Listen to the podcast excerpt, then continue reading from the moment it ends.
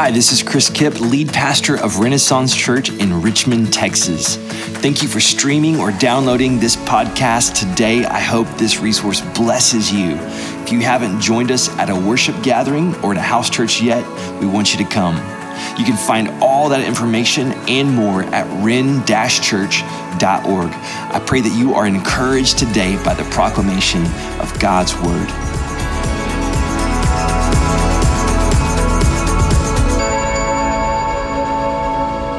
Well, hello, Renaissance Church. Uh, my name is Terry Cokenour, and uh, I am new. I'm not Chris. I'm in here. Uh, blessed that Chris gave me the invitation to be able to open up the scriptures and walk through some of God's Word together with you. Uh, work together with uh, Jason Bollinger in ministry with uh, Links Mission, and have an ever developing friendship with Chris that I value very much. And so it's very much a joy. It's an honor for me to have some time, even digitally, with you guys uh, this morning or evening if you're watching this later on. Uh, what I'd like to do is just uh, pray briefly and ask the Lord to bless our time in His Word, and then we'll take a little bit of a journey uh, together. So let me pray. Father, we thank you for your great goodness to us. I thank you for the life that you have given to each and every person who happens to listen to this and be listening to this. Lord, I thank you for the ways that you've blessed them. I thank you for the things that you've taught them. For those that have trusted in you, Jesus, I thank you for their faith. God, I pray that for everyone, those who have trusted you and those who have not, that you would be pleased to draw us all closer to you, Jesus. Help us to see the things from your word that we should kill off in order to follow you more closely, and those things that we should add in in order to follow you more closely. And all of these things, God, for your glory and for our joy and your great name. Amen. Well, what I want to do today is spend a little bit of time with you guys in uh, the New Testament letter to the Hebrews, and uh, it's it's a challenging and exciting letter. Alongside the letter of Romans, it's those two are arguably the two most theologically packed books, letters in the New Testament, and uh, and we're gonna look at a particular section of that. I was thinking about in preparing for this um, how the, just the time that we're in, and I don't even have to go into all the details. We all know everything that's going on. But just thinking back about conversations I've been having with people from various different walks of life and different ethnicities and faiths, and the common sense and sort of vibe I get off of everyone is. Uh, we're just fatigued and, and there's a feeling I was saying the other day, it feels like being in a, a blender of chaotic events and and we're just trying to to catch our breath, just trying to get to the surface of this ocean of calamity we're in and catch our breath. Uh, but in the midst of that, the things that Jesus has called us to remain. And I wanted to look at some really profound truths that were spoken into difficult period of time and that have been encouraging for Christians throughout history that have faced the kind of things we've been in, though technologically different, pandemics and government question marks and potential societal upheaval and all of these things, who have faced these things in the past, and these words that we'll look at today have meant a great deal. I've been a great bulwark for their faith to pro, uh, proceed through things. Just this past week, I was reading some of the words of St. Cyprian, who lived in the third century, and they, like many other generations, had gone through a, a legitimate, crazy pandemic on an order of magnitude far beyond what we're going through. A big part of that is because they didn't have the same medicine, of course, but people were dying like crazy. And reading his words and his encouragement to other believers to stay steady in their faith and to not turn aside. And then reading his discouragement about those who, because of uh, of a desire to live a luxurious life, or because they want a life of ease, or because of the temptations of sex, or because the worst case scenario, he said, because of a weakness in their faith, have begun to turn away in the face of all of these things that they were going through way back in the 200s and uh, and he moves on to encourage encourage them and say, but we have this rock, this foundation. Uh, even as Chris was just preaching uh, last week, a week before, of, of this foundation we have in Christ, and to stand firm. And so my hope is that together we'll see some of these things in the letter to the Hebrews. Now, Hebrews, we don't really know who wrote this letter uh, could have been Paul, could have been some other folks, whoever it was. This was a Jewish individual who was a very much a scholar of the Hebrew faith and their commentaries, also a Christian, a believer in Christ, so Jewish by ethnicity, Christian by faith, and really understood what it meant that Jesus, Yeshua, is the Savior, the Messiah. Like when we look at Acts and we see Paul always going to the synagogues to reason with the Jews and to show his fellow Jews and to show them Jesus is the Messiah, the promised Messiah, uh, the writer of Hebrews really understood that. And so it can be a bit of an intimidating letter, but I just want to encourage us because as Christians, in Christ, uh, you may be like me. I'm not ethnically Jewish. Uh, but yet, what we see is that for those of you like me in Christ, we're brought into the family of God and thereby share in promises that God has made uh, and, and the plans that He has. Like the image that Paul gives us in Romans is like a, a vine that is grafted into another vine. And so, even though this is a very Jewish letter, if you are not ethnically Jewish, don't think that this doesn't speak to you. For if you have Christ, this is for you, it's for us. Now, one way to think about this letter is uh, the way I like to put it is, is it's sort of the Jesus is the better fill in the blank.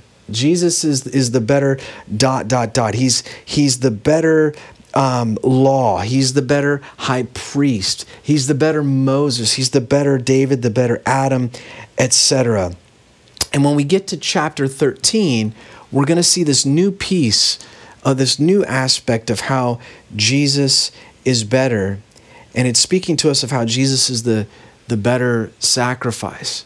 And in light of that, how we should live. So if, if you'll open a Bible and turn into the New Testament, get past all the Gospels and Acts and letters and get back there uh, near Peter, and you'll find the letter to the Hebrews chapter 13. So Hebrews chapter 13. So we're toward the tail end of the letter. And I'm going to start uh, at verse 11, and we'll get, get into some context once we get here. The writer says, We, speaking as Christians, as believers, as people trusting Jesus, he says, We have an altar from which those who serve the tent have no right to eat. Now, pause there. Uh, you got to make sure you're thinking of this altar. There's a specific imagery he's using. This isn't like a uh, pop culture altar or some recent movies or something like that. Uh, he's speaking at the time this letter was written. The temple standing in Jerusalem, and the sacrificial system of that we see through the Torah, the first five books of the Bible, all of those laws of how what animals and things and grains to offer for sacrifices. That's still being practiced. And those who are serving the altar, that's the Levitical priesthood, the Levites. So these are, this is a staple of the society, of the Jewish society, of the Jewish culture. This is at the heart of it. And he's saying, we have an altar from which those who are serving in the tent don't even have the right to eat. And this is a figurative altar. Because the Christians, after the sacrifice of Christ, the, these Jewish Christians, which were the first Christians, they stopped they stopped the sacrificial system because Christ, as he's explained earlier in the letter, is this once and for all sacrifice. That he, as God spoke in the Old Testament, he's not, he's not satisfied with the, or, or, or the, the blood of bulls and goats can't take away sins. But the blood of the one and only sinless God man offered in place of my sin and your sin has that value, has that power, has that authority, has that place to do that. So there is now no other sacrifice that can be given because the once and for all sacrifice has been given. And so he's making a very, very radical statement. It's a paradigm shift in how they're understanding their world. Like, this is what we do. We go to the temple, we buy the animals, we get the sacrifice, we do the thing. He's saying, you've got to think about God in a completely different way now. This is, this is the whole game has changed. You've got to think in a different category than what you're used to. And at verse 11, he says, For the bodies of those animals whose blood is brought into the, who's brought, brought, uh, who's brought into the holy places by the high priest as a sacrifice for sin, they're burned outside the camp. So the sacrifices are taking place, but the bodies of those, they're taking out to an unholy place, essentially, a place that's outside where the destruction of those bodies can be performed and they're burned outside the camp. And he says that's in a sense, that's what happened with Jesus. Verse 12 Jesus also suffered outside the gate in order to sanctify the people through his own blood. I had the opportunity to visit Israel actually for the first time last year. And um, was a was serving as a missionary overseas in Europe, and we was teaching at a Bible college. We took a bunch of Bible college students to Israel and to Jerusalem, and the exact place of Jesus' crucifixion is debated, but the locations essentially are there. They're outside what would have been the old city gate. And so, just like these animals whose bodies are now being discarded, Jesus is sacrificed out in, in one of those, outside the gate in one of those areas. And then in the second half of verse 12, therefore, let us go to him outside the camp and bear the reproach he endured. I want to say that again. Let us go to him outside the camp and bear the reproach that he endured. Now, this, again, remember, this is a very Jewish letter written by a Jewish author to the first audience would have been a Jewish audience. This was an explosive claim. This is an explosive thing to say. Because you and I might not get this, but the Jewish reader, and in many Jewish readers today as well, would immediately recognize this language. This is the language of desert wandering. This is the language of the Exodus.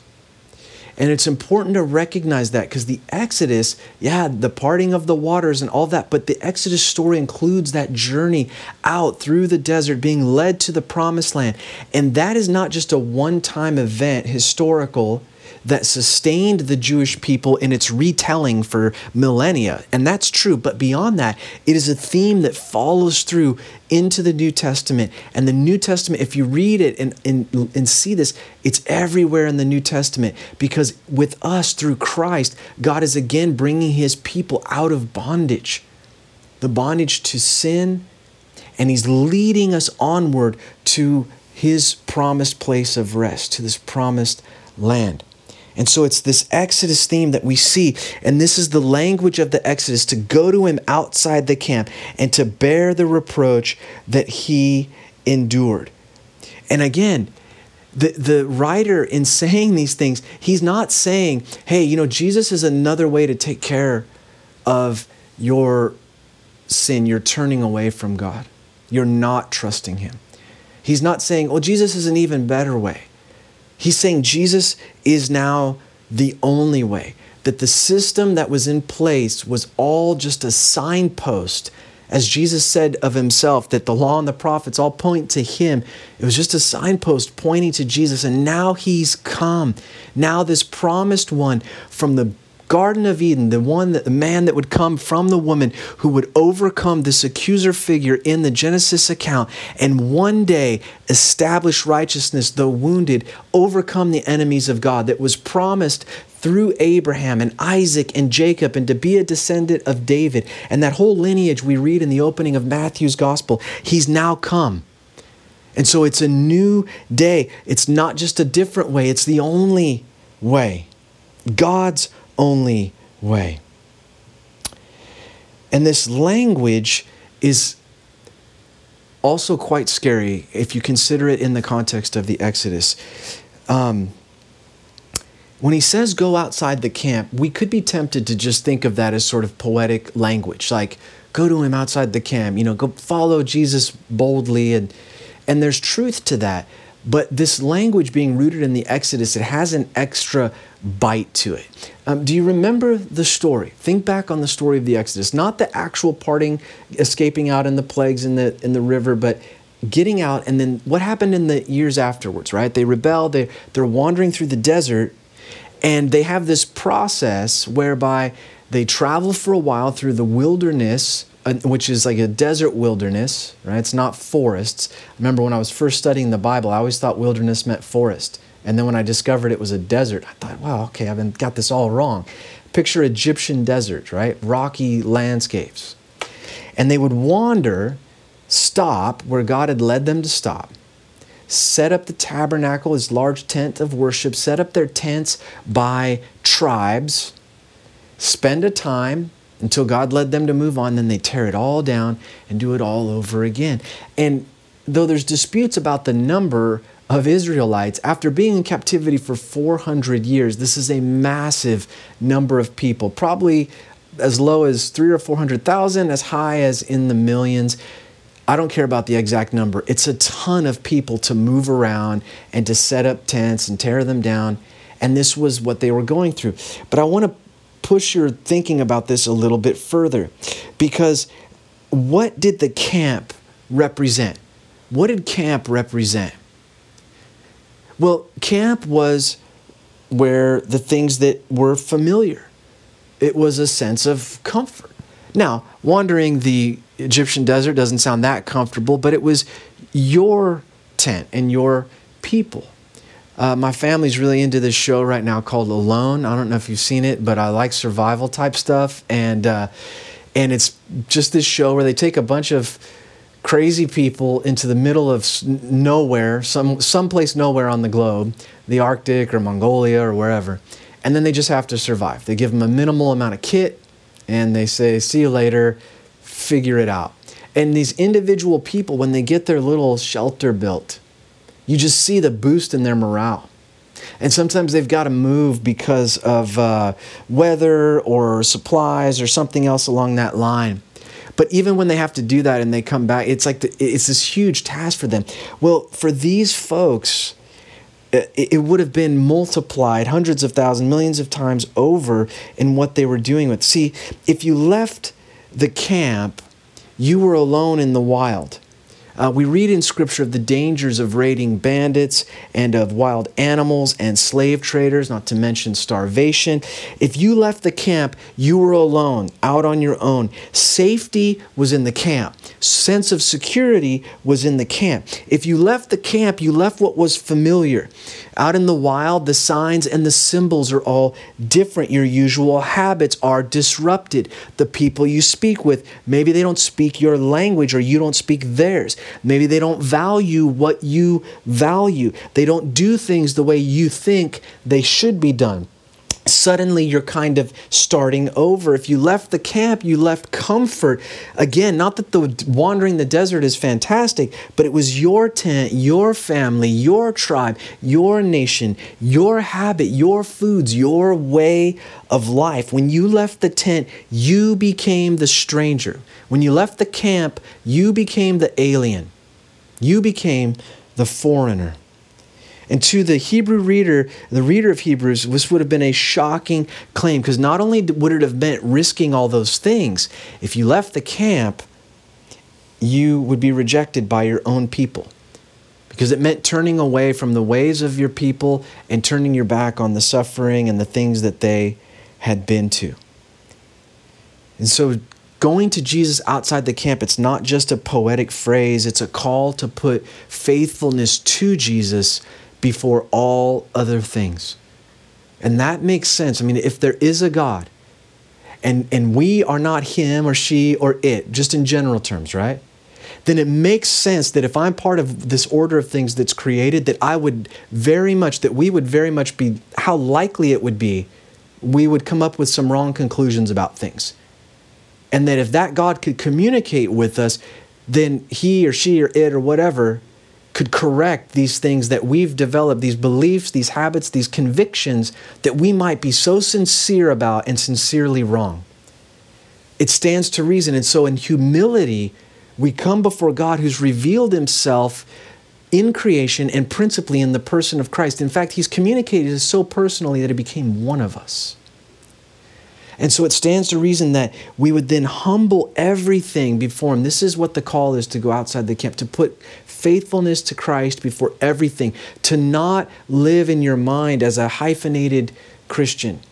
That I'm not a white Christian or a black Christian, I'm not a conservative Christian or a liberal Christian or a gay Christian or straight Christian or ex Christian. I'm just following Christ that I have a king and a kingdom, and all my other convictions and beliefs and ideologies, whether important or not important, I need to submit those to the ultimate truth of who he is and recognize in humility I, even if I have pretty good confidence about a lot of things, I'm always pursuing truth and knowing that I, I, I'm still being shaped. He's in the process of working and reworking. As C.S. Lewis, the great writer, used an image of an artist. God is the artist shaping us like a sculpture. And he says, you know, if he does a doodle for a child, might not care very much, but this is the work, the great love of his life, the work of his life, and he's going to make it perfect, however much he has to rub and scrape and rework the statue. And that involves change and pain and discomfort for us because we have things we think that are right and we're, inc- we're wrong about them. Like a child that wants to run into the street and the parent's going to pull him back because the child doesn't know. And if they had the words, the child would scream, Injustice, this is wrong. I was made to run after these cars that are riding by. And the parent says, No, I know, I know a better way. This isn't, I understand you're crying out, but this is not what is best for you. It's a, it's a humbling place before God, following Jesus and to go to Him outside the camp. Well, the writer of Hebrews continues on uh, with what he's doing. And before we get to that point, um, I want you to consider, take time as a way of applying this for yourself. Think about what does this mean for you?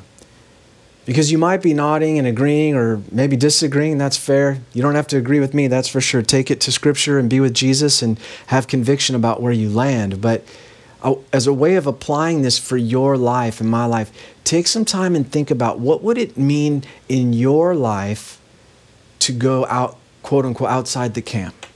In prayer, consider that. You don't have to do that now. Take some time later.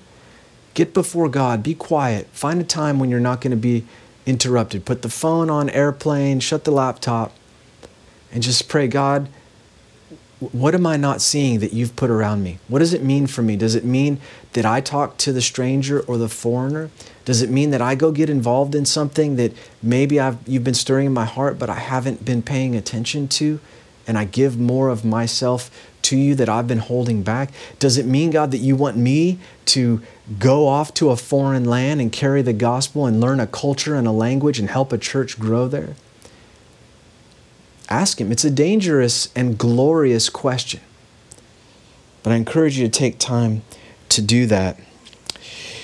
The writer of the Hebrew goes on, and this is the where I'm going to land and we'll end up finishing out our time because he didn't stop. See, there's kind of an obvious question to this, which is, well, why? Why, why go out to the camp? I mean, why, why does, why do this? Why do we need to do this? Why should we do this? If he's paid for sin, if he's achieved our redemption and all these things, why is this such a thing? And then we look at Hebrews 13, 14. And he says, For here we have no lasting city, but we seek the city that is to come. Every nation, every kingdom, every dominion, every authority on this earth has an expiration date. And there is a coming kingdom that God has declared will arrive where He is going to come and dwell. We see in Revelation with His people, and heaven comes to earth in this renewed creation that Romans tells us the whole creation's groaning for this day to come. And it's going to be an imperishable city where the kingdom of God, dwelling where his presence and his authority is known and is in effect, will be complete. An eternal kingdom. That is the city we are waiting for. And that is why, for me, I'm looking to that. That's my hope. Where for me, when I go outside the camp and I have people treat me like I'm an idiot because I believe the Bible's true, or they think I'm a fool because I trust Jesus, or, or I go take my family and my life for a decade off, or nearly a decade off into Eastern Europe uh, doing missions, and I and I look at the world around us today with viruses and financial problems and political ridiculousness and all of these things going on in a nation that's bifurcated down to its core and information that we don't know if we can trust it or, we, or not. And I couldn't be less fearful. I couldn't have, I don't think, more peace. Not because it's not troubling things, but because I'm not placed, my hope and faith is not in the circumstances in this world. See, when you're looking for the city to come and the king who will dwell in that city and who by faith in Christ dwells in us now by his spirit, then you have a hope that is kept in Christ and is set free from all the circumstances of this life. And however painful, however scary, however chaotic things get here, it's as bad as it could possibly get. Because as Paul said, to live now is Christ, and to die, it's gain. It's liberation from everything that is a struggle. And not that we seek to die or anything of that. We seek faithfulness, but it's a hope, it's a assured future hope that sets you free from the attempts of this world to tell you to be afraid and to run and to live scared. There's a true freedom in Christ, a freedom that is contained in the hope of the cross, and that through that bears out in loving works and deeds for the cause of Christ and the good of other people. And that is what Jesus did. Because he didn't have to leave the glory of heaven, but he did it because it's his nature to do for us what we couldn't do for ourselves, to bless us at a cost to himself though my salvation adds nothing to God. There was nothing missing in God that He needed my peace. It's His nature to do that. That kind of love that decides to do good regardless of what the other person does exists because it, it generates from God. He's its source. All that love, the justice, the mercy, the grace, everything we, we desire in this life, everything our society is crying out for, the genesis of those righteous motives come from the person of God, and we will dwell with him in the city that is to come. And so I'll close with the words of Hebrews 12 2 where Jesus is our example, he says, looking to Jesus, the founder and perfecter of our faith, who for the joy that was set before him endured the cross, despising the shame, and is seated at the right hand of the throne of God. And that joy set before him, we see in John 17 when he's looking and speaking to the Father, saying, Glorify me with the glory. He's looking to the return of the unity with God. And that's what we're looking to in the city that is to come. And so I pray that as you hear and, and hopefully meditate on these things, you find the peace, you find the peace and the joy that comes in Christ so that we can deal and live honestly in our circumstances, but live boldly for Christ with a freedom that just makes people wonder how can you how can you feel that way with everything that's going on? And there becomes the opportunity for you to share your faith with someone else. Let me pray for us. Thanks for listening to this episode of the Renaissance Church Sermon Podcast. To contact us or find out more information, visit ren-church.org.